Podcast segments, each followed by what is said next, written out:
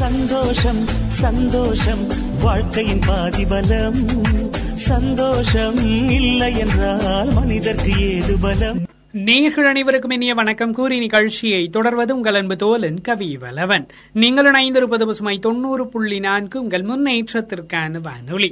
உங்களின் உற்சாகமான காலை பொழுதை மேலும் உற்சாகப்படுத்த வருகிறது பசுமையின் தன்னம்பிக்கை நேரம். இந்நிகழ்ச்சியை நமக்காக வழங்குவோர் வடமலையான் மருத்துவமனை மற்றும் டார்லிங் எலக்ட்ரானிக்ஸ் நிறுவனத்தர். இந்த உலகத்தை வெல்வதை விட உங்களை முதலில் வெல்லுங்கள்.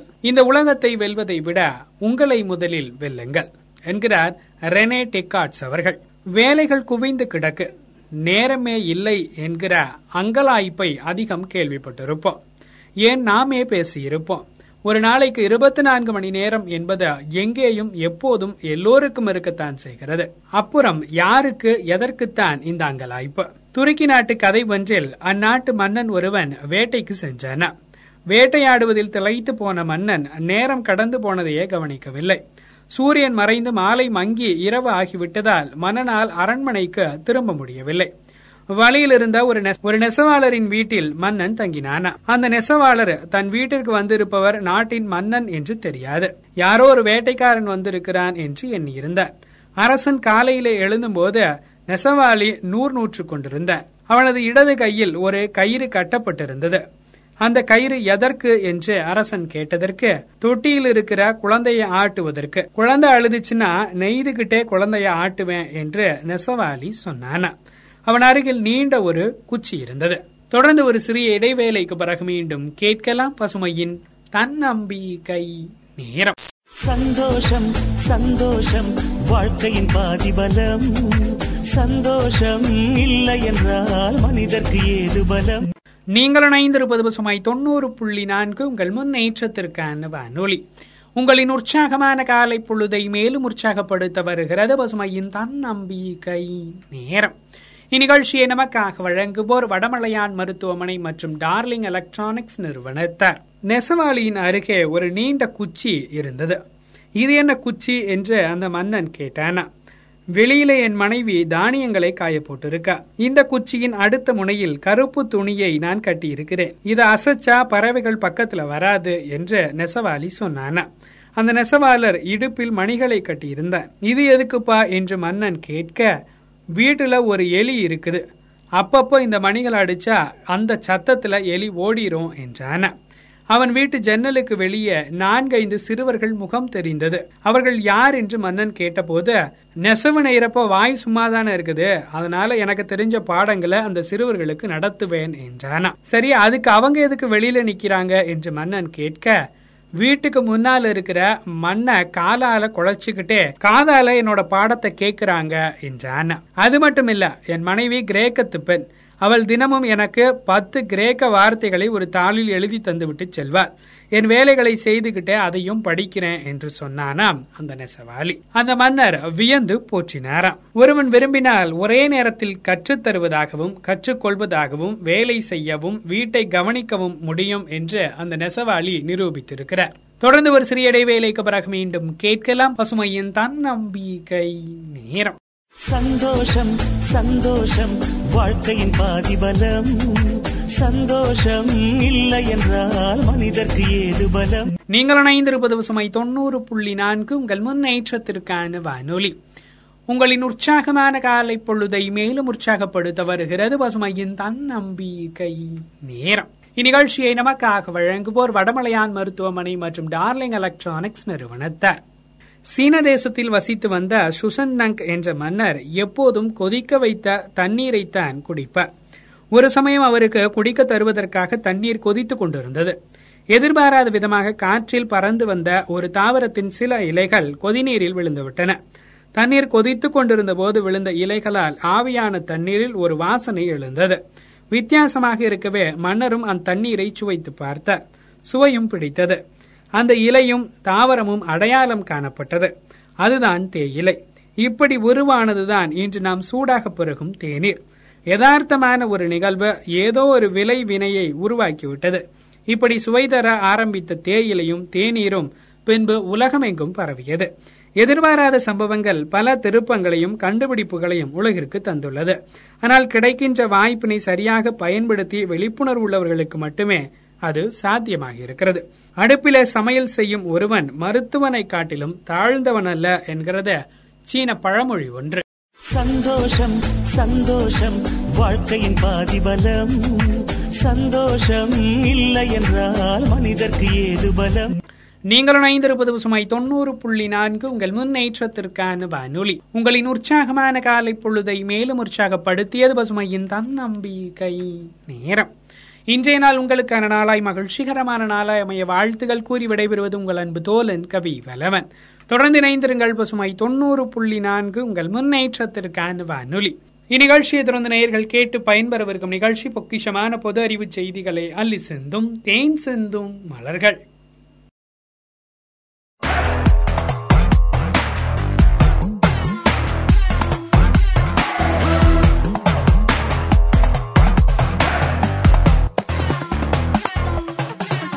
பசுமை நேயர்கள் அனைவருக்கும் இனிமையான காலை வணக்கம் கூறி நாம் இணையவிருக்கும் இந்த இனிய நிகழ்ச்சி நீடித்த வளர்ச்சிக்கான இலக்குகளின் தரமான கல்வியை நோக்கமாக கொண்ட நேயர்களின் பொதறிவு திறனை மேம்படுத்துவதற்கான தேன் சிந்தும் மலர்கள். இந்நிகழ்ச்சியை உடந்து வழங்குவோர் வரதராஜ் காம்ப்ளெக்ஸ், ஸ்ரீ வாசவி தங்க மாளிகை, ஒரு லட்சம் சதுரடியில் tile showroom, Avudhar ceramics, Thangamayil jewellery மற்றும் டார்லிங் எலக்ட்ரானிக்ஸ். ஒவ்வொரு நாளுமே நம்மளோட தேன் சிந்து மலர்கள் நிகழ்ச்சியில நேர்களோட பொதறிவு திறனை மேம்படுத்துவதற்காக பல்வேறு பொதறிவு கேள்விகளை தான் உங்களுடைய செவிகளுக்கு நான் பரிசா தந்துட்டு இருக்கேன். அந்த வகையில இன்னைக்கு பார்த்தோம் அப்படின்னா பல்வேறு பொதறிவு கேள்விகளை தான் நானும் உங்ககிட்ட பகிர்ந்துக்க இருக்கேன். நேர்களுக்கான முதலாவது பொதறிவு கேள்வி இதோ உங்களுக்காக. அண்மை செய்திகளில் இடம்பெற்ற சான் இசிட்ரோ இயக்கத்துடன் தொடர்புடைய நாடு எது? சான் இசிட்ரோ இயக்கத்துடன் தொடர்புடைய நாடு எது? இந்த கேள்விக்கான சரியான பதில ஒரு இடைவேளைக்கு பிறகு கேட்டு தெரிஞ்சுக்கலாம். அதுவரை இணைந்திருங்கள் பசுமை தொண்ணூறு புள்ளி நான்கு உங்கள் முன்னேற்றத்திற்கான வானொலியுடன்.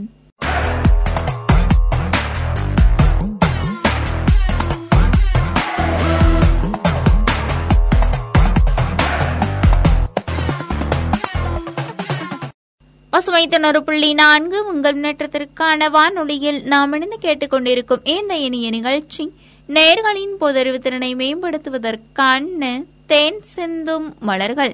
இந்நிகழ்ச்சியை உடந்து வழங்குவோர் வரராஜ் காம்ப்ளெக்ஸ், ஸ்ரீ வாசவி தங்க மாளிகை, ஒரு லட்சம் சதுரடியில் tile showroom, Avudhar ceramics, Thangamayil jewellery மற்றும் டார்லிங் எலக்ட்ரானிக்ஸ். இதுக்கு முன்னாடி என்ன கொஸ்டின் கேட்டு போயிருந்தேன் அப்படின்னா சான் இசிட்ரோ இயக்கத்துடன் தொடர்புடைய நாடு எது? இந்த கேள்விக்கான சரியான பதில் கியூபா. கடந்த இரண்டாயிரத்தி பதினெட்டாம் ஆண்டுல கலைஞர்கள், ஊடகவியலாளர்கள் மற்றும் ஆர்வலர்கள் கியூபாவோட சான் இசிட்ரோ பிராந்தியத்துல கூடி கலாச்சார செயல்பாடுகளை தணிக்கை செய்வது குறித்த அந்த நாட்டின் விதிகளுக்கு எதிர்ப்பு தெரிவித்தாங்க. அதனால இது மொவிமியாண்டோ சான் இசிட்ரோ அல்லது சான் இசிட்ரோ இயக்கம் அப்படின்னு அறியப்பட்டது. இரண்டாயிரத்தி இருபதாம் ஆண்டு நவம்பர்ல எம்எஸ்ஐ உறுப்பினர் ஒருவர் கைது செய்யப்பட்டதை அடுத்து அதனுடைய உறுப்பினர்கள் உண்ணாவிரதம் மேற்கொண்டாங்க. அதுக்கப்புறமா அவர்கள் கைது செய்யப்பட்டாங்க. கியூபா அரசாங்கம் அந்த போராட்டக்காரர்களை ஏகாதிபத்தியத்தின் முகவர்கள் அப்படின்னு அழைக்குது. நேயர்களுக்கான அடுத்த கேள்வி. பாயிண்ட் காலிமர் பறவைகள் மற்றும் வன உயிரிகள் சரணாலயம் அமைந்துள்ள மாநிலம் எது? காலிமர் பறவைகள் மற்றும் வன உயிரிகள் சரணாலயம் அமைந்துள்ள மாநிலம் எது? இந்த கேள்விக்கான சரியான பதில ஒரு இடைவேளைக்கு பிறகு கேட்டு தெரிஞ்சுக்கலாம். அதுவரை இணைந்திருங்கள் பசுமை தொண்ணூறு புள்ளி நான்கு உங்கள் முன்னேற்றத்திற்கான வானொலியுடன்.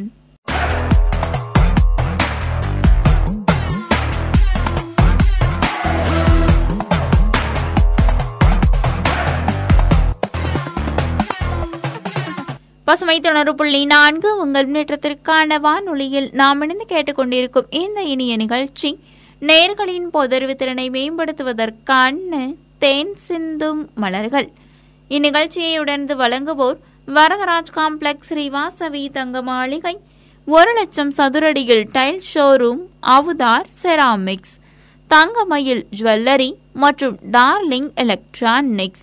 இதுக்கு முன்னாடி என்ன கொஸ்டின் கேட்டு போயிருந்தேன் அப்படின்னா, பாயிண்ட் காலிமர் பறவைகள் மற்றும் வன உயிரிகள் சரணாலயம் அமைந்துள்ள மாநிலம் எது?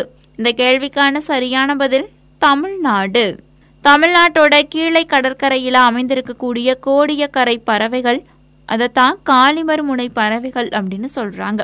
மற்றும் வன உயிரிகள் சரணாலயத்திற்கு பட்டைத்தலை வாத்துகள் அண்மையில வலசை வந்துச்சு.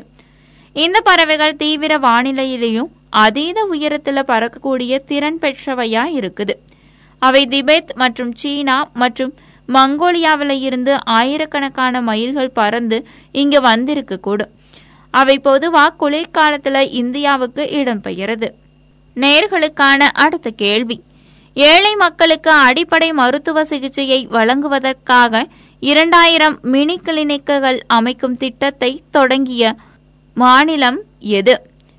ஏழை மக்களுக்கு அடிப்படை மருத்துவ சிகிச்சையை வழங்குவதற்காக இரண்டாயிரம் மினி கிளினிக்குகள் அமைக்கும் திட்டத்தை தொடங்கிய இந்திய மாநிலம் எது? இந்த கேள்விக்கான சரியான பதிலை ஒரு இடைவெளிக்கு பிறகு கேட்டு தெரிஞ்சுக்கலாம். அதுவரை இணைந்திருங்கள் பசுமை தொண்ணூறு புள்ளி நான்கு உங்கள் முன்னேற்றத்திற்கான வானொலியுடன்.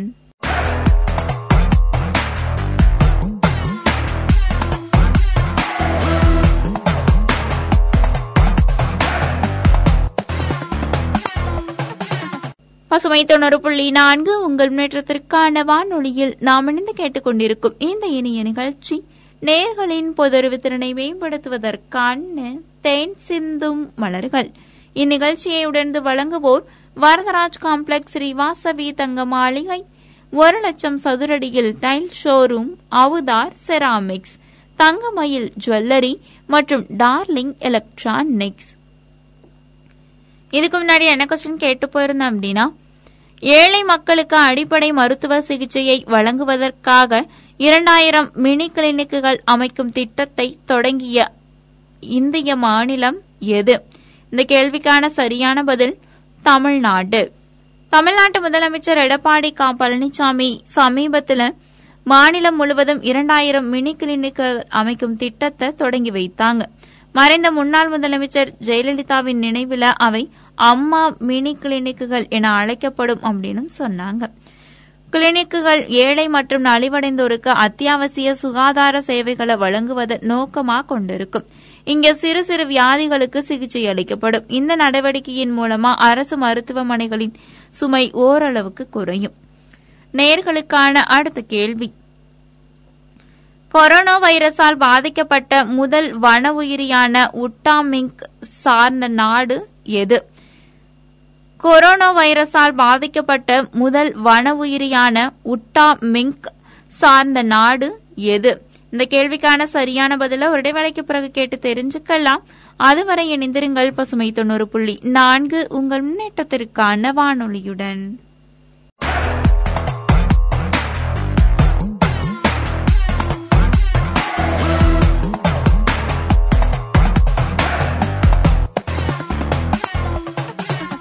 பசுமை தொண்ணூறு புள்ளி நான்கு உங்கள் முன்னேற்றத்திற்கான வானொலியில் நாம் இணைந்து கேட்டுக்கொண்டிருக்கும் இந்த இனிய நிகழ்ச்சி நேயர்களின் பொதறிவு திறனை மேம்படுத்துவதற்கான தேன் சிந்தும் மலர்கள். இந்நிகழ்ச்சியை உடர்ந்து வழங்குவோர் வரதராஜ் காம்ப்ளெக்ஸ், ஸ்ரீவாசவி தங்க மாளிகை, ஒரு லட்சம் சதுரடியில் tile showroom, Avudhar ceramics, Thangamayil jewellery மற்றும் டார்லிங் எலக்ட்ரானிக்ஸ். இதுக்கு முன்னாடி என்ன கொஸ்டின் கேட்டு போயிருந்தேன் அப்படின்னா, கொரோனா வைரஸால் பாதிக்கப்பட்ட முதல் வன உயிரியான உட்டாமிங்க் சார்ந்த நாடு எது? இந்த கேள்விக்கான சரியான பதில் ஐக்கிய அமெரிக்க நாடுகள். அமெரிக்காவின் வேளாண் துறை சமீபத்தில் உட்டாமிங்க் என்னும் ஒரு வன உயிரியில கொரோனா வைரஸின் முதல் பாதிப்பை உறுதிப்படுத்தி இருக்குது. முன்னதாக வைரஸால பாதிக்கப்பட்ட வீட்டு மிங்குகளை கொல்ல டென்மார்க் முடிவு செய்தது. உயிரியல் பூங்காக்கள்ல இருக்கக்கூடிய புலிகள் மற்றும் வீட்டு பூனைகள் மற்றும் நாய்கள்லையும் கோவிட் நைன்டீன் வைரஸ் தொற்று காணப்பட்டது. ஆனா இது கோவிட் நைன்டீன் தொற்று நோயால பாதிக்கப்பட்ட முதல் வனத்தை இருப்பிடமாக கொண்ட விலங்காதான் இருக்குது. நேயர்களுக்கான அடுத்த கேள்வி, வங்காள விரிகுடா முழுவதும் எந்த வகை அலை நகர்ந்து தமிழ்நாடு மற்றும் கேரளாவை குறிவைத்து மழை பொழிந்தது? வங்காள விரிகுடா முழுவதும் எந்த வகை அலை நகர்ந்து தமிழ்நாடு மற்றும் கேரளாவை குறிவைத்து மழை பொழிந்தது? இந்த கேள்விக்கான சரியான பதிலை ஒரு விடைக்கு பிறகு கேட்டு தெரிஞ்சுக்கலாம். அதுவரை இணைந்திருங்கள் பசுமை தொண்ணூறு புள்ளி நான்கு உங்கள் முன்னேற்றத்திற்கான வானொலியுடன்.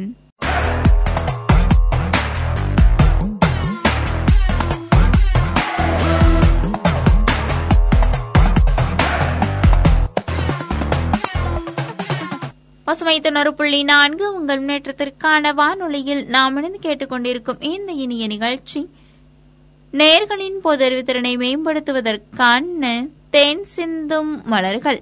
இந்நிகழ்ச்சியை உடனே வழங்குவோர் வரதராஜ் காம்ப்ளெக்ஸ் ஸ்ரீ வாசவி தங்க மாளிகை, ஒரு லட்சம் சதுரடியில் tile showroom, Avudhar ceramics, Thangamayil jewellery மற்றும் டார்லிங் எலக்ட்ரானிக்ஸ். இதுக்கு முன்னாடி என்ன கொஸ்டின் கேட்டு போயிருந்தேன் அப்படின்னா, வங்காள விரிகுடா முழுவதும் எந்த வகை அலை நகர்ந்து தமிழ்நாடு மற்றும் கேரளாவை குறிவைத்து மழை பொழிந்தது? இந்த கேள்விக்கான சரியான பதில் கீழ்த்திசை அலைகள். இதுவரைக்கும் நான் கேட்ட கேள்விகள் எல்லாமே உங்களுக்கு ரொம்பவே பயனுள்ள வகையில அமைந்திருக்கும். இதுவரைக்கும் நான் என்ன கேள்விகள் எல்லாத்தையுமே கேட்டேன் அப்படின்னு மீண்டும் ஒரு முறை சொல்றேன், கேட்டு தெரிஞ்சுக்கோங்க. நேயர்களுக்கான முதலாவது கேள்வியா, அண்மை செய்திகளில் இடம்பெற்ற சான் இசிட்ரோ இயக்கத்துடன் தொடர்புடைய நாடு எது? இந்த கேள்விக்கான சரியான பதில் கியூபா. நேயர்களுக்கான இரண்டாவது கேள்வியா, அண்மை செய்திகளில் இடம்பெற்ற பாயிண்ட் காலிமர் பறவைகள் மற்றும் வன உயிரிகள் சரணாலயம் அமைந்துள்ள மாநிலம் எது? இந்த கேள்விக்கான சரியான பதில் தமிழ்நாடு. நேயர்களுக்கான மூன்றாவது கேள்வியா, ஏழை மக்களுக்கு அடிப்படை மருத்துவ சிகிச்சையை வழங்குவதற்காக இரண்டாயிரம் மினி கிளினிக்குகள் அமைக்கும் திட்டத்தை தொடங்கியுள்ள அரசு எது? இந்த கேள்விக்கான சரியான பதில் தமிழ்நாடு. நேயர்களுக்கான நான்காவது கேள்வியா, கொரோனா வைரஸால் பாதிக்கப்பட்ட முதல் வன உயிரியான உட்டா மிங்க் சார்ந்த நாடு எது? இந்த கேள்விக்கான சரியான பதில் ஐக்கிய அமெரிக்க நாடுகள். நேயர்களுக்கான ஐந்தாவது கேள்வியா, வங்காள விரிகுடா முழுவதும் எந்த வகை அலை நகர்ந்து தமிழ்நாடு மற்றும் கேரளாவை குறிவைத்து மழை பொழிகிறது? இந்த கேள்விக்கான சரியான பதில் கீழ்த்திசை அலைகள். இதுவரைக்கும் நாம் இணைந்து கேட்டுக்கொண்டிருந்த இந்த இனிய நிகழ்ச்சி நேயர்களின் பொதறிவு திறனை மேம்படுத்துவதற்கான தேன் சிந்தும் மலர்கள். இந்த நிகழ்ச்சியை இதுவரைக்கும் உங்களுக்காக தொகுத்து வழங்கிக் கொண்டிருந்தவர் உங்கள் இனிய தோழி இளமதி. தொடர்ந்திருங்கள் பசுமையில் வரும் நிகழ்ச்சிகளோடு. நன்றி நேயர்களே.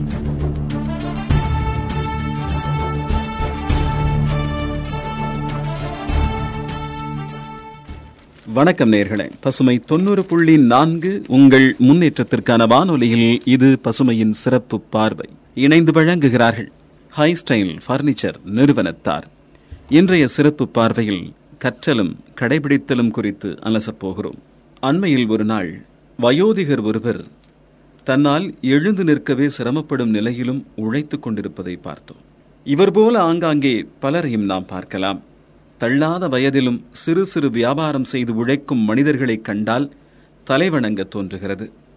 பிறரிடம் கையேந்தாமல் திருடாமல் உழைக்கும் மனிதர்களுக்கு நம்மால் முடிந்த உதவியை செய்ய தோன்றுகிறது.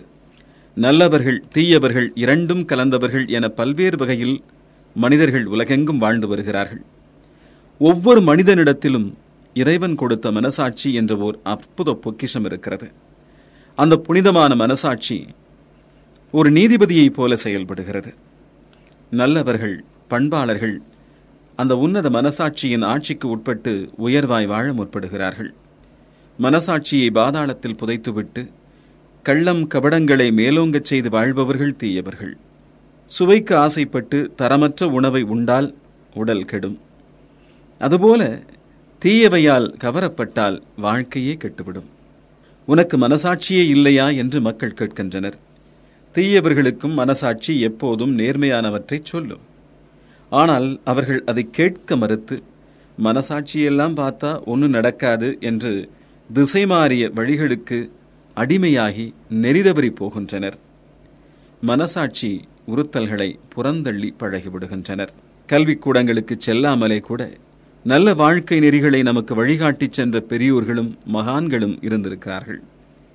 ராமகிருஷ்ண பரமஹம்சர், ரமண மகரிஷி போன்ற ஞானிகளும், காமராஜர், கக்கன், ஓ பி ராமசாமி ரெட்டியார், ராஜாஜி போன்ற தன்னலமற்ற பெரியோர்களும் முறையான நல்ல வாழ்க்கையை வாழ்ந்து காட்டியிருக்கிறார்கள். மனிதன் இப்படித்தான் வாழ வேண்டும் என்ற நெறியை வகுத்து கொடுப்பது கல்வி. உண்மை, நேர்மை, கடமை, பிறர் பொருளுக்கு ஆசைப்படாமை, உழைப்பு, இரக்கம், ஈகை, இழி செயல்களில் ஈடுபடாமை என்று எத்தனையோ நல்ல வாழ்க்கை பாடங்களை படிக்கிறோம். ஆனால் அவற்றை கடைபிடிக்கிறோமா என்று நாம் சிந்தித்து பார்க்க வேண்டும். ஒரு பாடலுக்கு பிறகு பசுமையின் சிறப்பு பார்வை தொடரும்.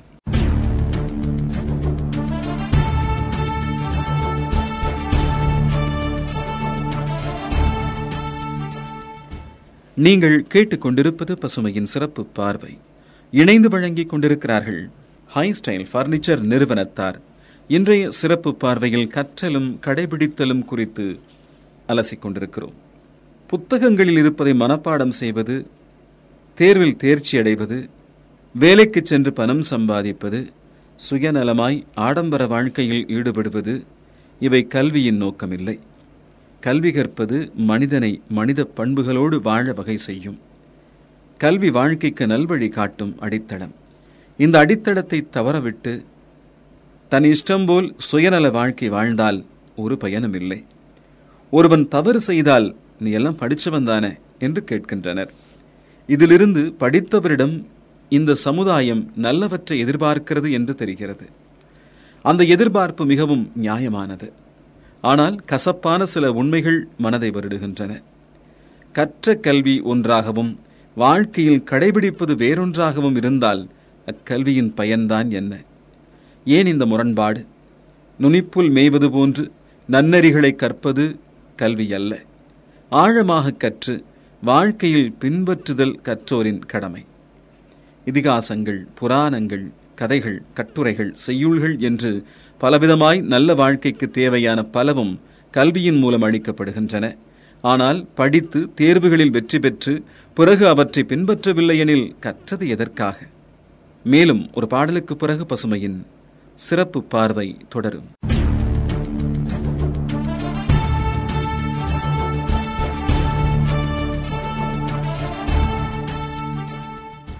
நீங்கள் கேட்டுக்கொண்டிருப்பது பசுமையின் சிறப்பு பார்வை. இணைந்து வழங்கிக் கொண்டிருக்கிறார்கள் ஹை ஸ்டைல் பர்னிச்சர் நிறுவனத்தார். இன்றைய சிறப்பு பார்வையில் கற்றலும் கடைபிடித்தலும் குறித்து அலசிக் கொண்டிருக்கிறோம். மகாத்மா காந்தி ஹரிச்சந்திரா நாடகத்தை பார்த்து சத்தியத்தை தன் வாழ்க்கை முழுவதும் உறுதியாக கடைபிடித்தார். அதனாலே இன்றும் உலக மக்களின் மனத்தில் வாழ்கிறார். தற்காலத்தில் பல்வேறு முறையற்ற அநீதியான செயல்கள் நடந்து வருவதை பார்க்கிறோம்.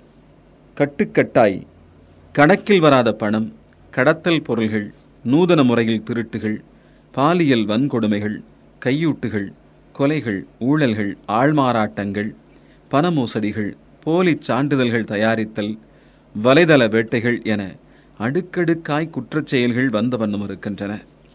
நல்ல செயல்களை விட சமூக விரோத தீய செயல்கள் பெருகிவிட்டன. ஏன் இந்த அவலம்?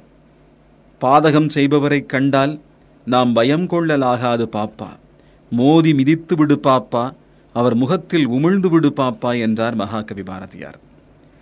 ஒருவரின் கல்விக்காக மத்திய மாநில அரசுகளும் பெற்றோரும் செலவிடும் பணத்தை பயன்படுத்தி கொண்டு படித்த பின் நீதி நேர்மையை காற்றில் பறக்கவிட்டால் அது நியாயமா? நமக்கு வாழ்வளித்த நாட்டிற்கும் வீட்டிற்கும் நேர்மையாக உழைக்க வேண்டாமா? ஒவ்வொரு நாள் இரவும் நாம் இன்று நம் கடமையை சரியாக செய்தோமா என்று நம்மை நாமே சுய பரிசோதனை செய்து கொள்ள வேண்டும்.